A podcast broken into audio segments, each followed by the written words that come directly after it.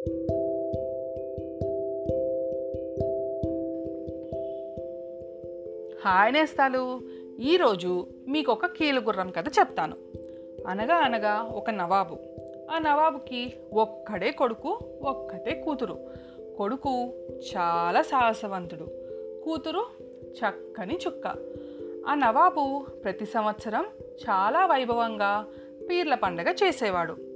ఆ ఉత్సవాలు చూడటానికి దేశ దేశాల నుంచి రాజకుమారులు కవులు గాయకులు శిల్పులు వచ్చేవాళ్ళు. వచ్చి తమ తమ విద్యలను చూపించి నవాబు దగ్గర బహుమతులు తీసుకుని వెళ్ళేవారు. అలాగే ఒక సంవత్సరం ఆ ఉత్సవాలకి ఒక ముసలి శిల్పి వచ్చాడు. అందరు శిల్పులు ఆడే బొమ్మలు పాడే బొమ్మలు ఇంకా రకరకాల బొమ్మలు తీసుకొస్తే ముసలి తాత ఒక కొయ్య బొమ్మ గుర్రాన్ని తీసుకొచ్చాడు. తాతను చూడగానే మిగతా శిల్పులకి ఎక్కడ లేని నవ్వొచ్చింది. ఆ గుర్రాన్ని నువ్వే చేసావా తాతయ్య? అని అడిగాడు ఒక శిల్పి. భలే గుర్రం తాతయ్య ఎంతకిస్తావు? అని వెక్కిరించాడు ఇంకో శిల్పి. ఏమి గుర్రం అనుకున్నారు? అది దేవతా గుర్రం అన్నాడు మరొక శిల్పి. వాళ్ళతో నీకెందుకు కానీ దీనికి ఎంతకిస్తావో చెప్పు నేను తీసుకుంటాను తాతయ్య అన్నాడు ఇంకో శిల్పి. తాతకి చాలా కోపం వచ్చింది. మీరు కొనలేరు. మీ అబ్బలు కూడా కొనలేరు. ఎందుకొచ్చిన బాధ? పోండి పోండి అని గట్టిగా కసిరాడు. నవాబు శిల్పులు తెచ్చిన బొమ్మలు చూసి మంచి వాటిని తన దగ్గర పెట్టుకుని ఆ శిల్పులకి తగిన బహుమానం ఇచ్చాడు. చివరికి ముసలి తాత కొయ్య గుర్రం మిగిలింది. ఏమిటి దీని విశేషం? అని అడిగాడు నవాబు. రాజావారు సెలవిస్తే మనవి చేస్తాను. ఇది వట్టి చూపల గుర్రం కాదు కీలు గుర్రం. ఇది కనుమూసి తెరిచే లోపల చుక్కల్ని చూపించి వస్తుంది ఆకాశం అంతా తిరిగి వస్తుంది అన్నాడు తాత. చీచి అంత అబద్ధం. అలాంటిది భూలోకంలోనే ఉండదు అన్నాడు నవాబు. రాజావారు అనుగ్రహిస్తే ఇప్పుడే చూపిస్తాను అన్నాడు శిల్పి. సరే అయితే ఇక్కడికి పది కోసల దూరంలో చందన పర్వతం ఉంది. దాని మీద మసీదు మసీదుకు పక్కన ఖర్జూరం చెట్టు ఉంది. వెళ్ళి ఆ చెట్టు ఆకుని తీసుకొనిరా అన్నాడు నవాబు. ముసలి శిల్పి నవాబు అనుమతి తీసుకుని గుర్రం ఎక్కి ఒక మీట నొక్కాడు. గుర్రం ఆగ మేఘాల మీద లేచింది. అది ఎప్పుడు వెళ్ళి ఎప్పుడు వచ్చిందో ఎవరికీ తెలీదు. నవాబు కన్ను మూసి తెరిచే లోపల ఖర్జూరపు ఆకు పట్టుకుని శిల్పి ఎదురుగా నుంచున్నాడు. నవాబుకి ఎలాగైనా సరే ఆ గుర్రాన్ని సొంతం చేసుకోవాలనిపించింది. నీకేం కావాలన్నా కోరుకో నాకు ఆ కీలుగుర్రం మాత్రం ఇవ్వు అన్నాడు నవాబు. అయితే మీ కూతుర్ని నాకిచ్చి పెళ్ళి చేయండి అన్నాడు శిల్పి. అంతా ఆశ్చర్యపోయారు. శిల్పి మూడు కాళ్ళ ముసలి. అందులో పగలు చూస్తే రాత్రికి కల్లోకొచ్చేంత భయంకరంగా ఉంటాడు. అలాంటి వాడికి చూస్తూ చూస్తూ చక్కని చుక్క పదహారేళ్ళ బాలికను ఎలా ఇవ్వటం అని ఆలోచించసాగాడు నవాబు.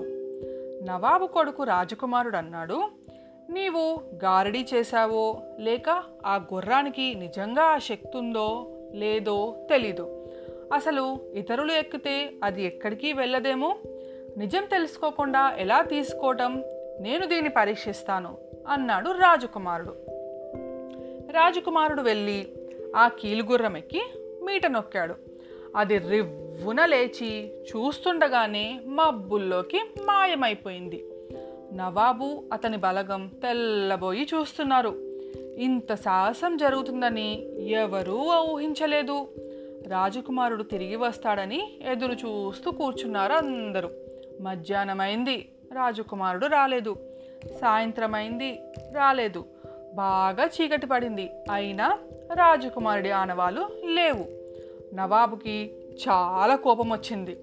శిల్పి ఆ గుర్రాన్ని తేకపోతే తన కొడుకుకి ఇలా అయ్యేది కాదు అని అనుకున్నాడు నవాబు. వెంటనే ఆ శిల్పిని తీసుకెళ్ళి జైల్లో పడేయండి అని అన్నాడు నవాబు. భటులు నవాబు చెప్పినట్టుగానే శిల్పిని తీసుకెళ్ళి జైల్లో వేసేశారు. ఇక రాజకుమారుడు ఆ కీలుగుర్రం మీద వాయు వేగంతో పైకి లేచాడు. ఆ వేగానికి అతనికి చాలా భయం కలిగింది.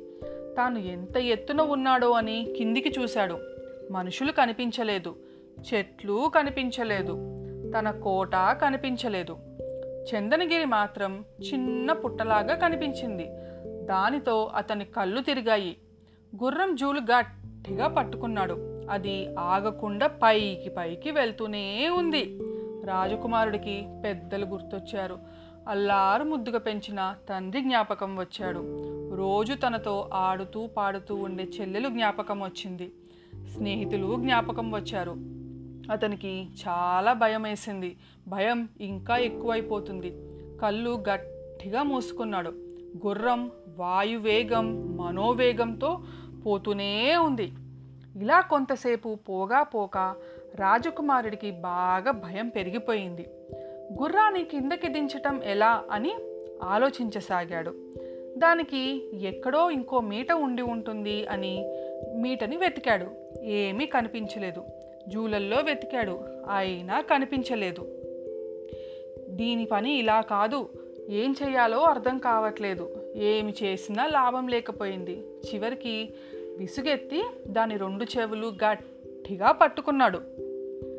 మరి రాజకుమారుడు ఏమైపోయాడు?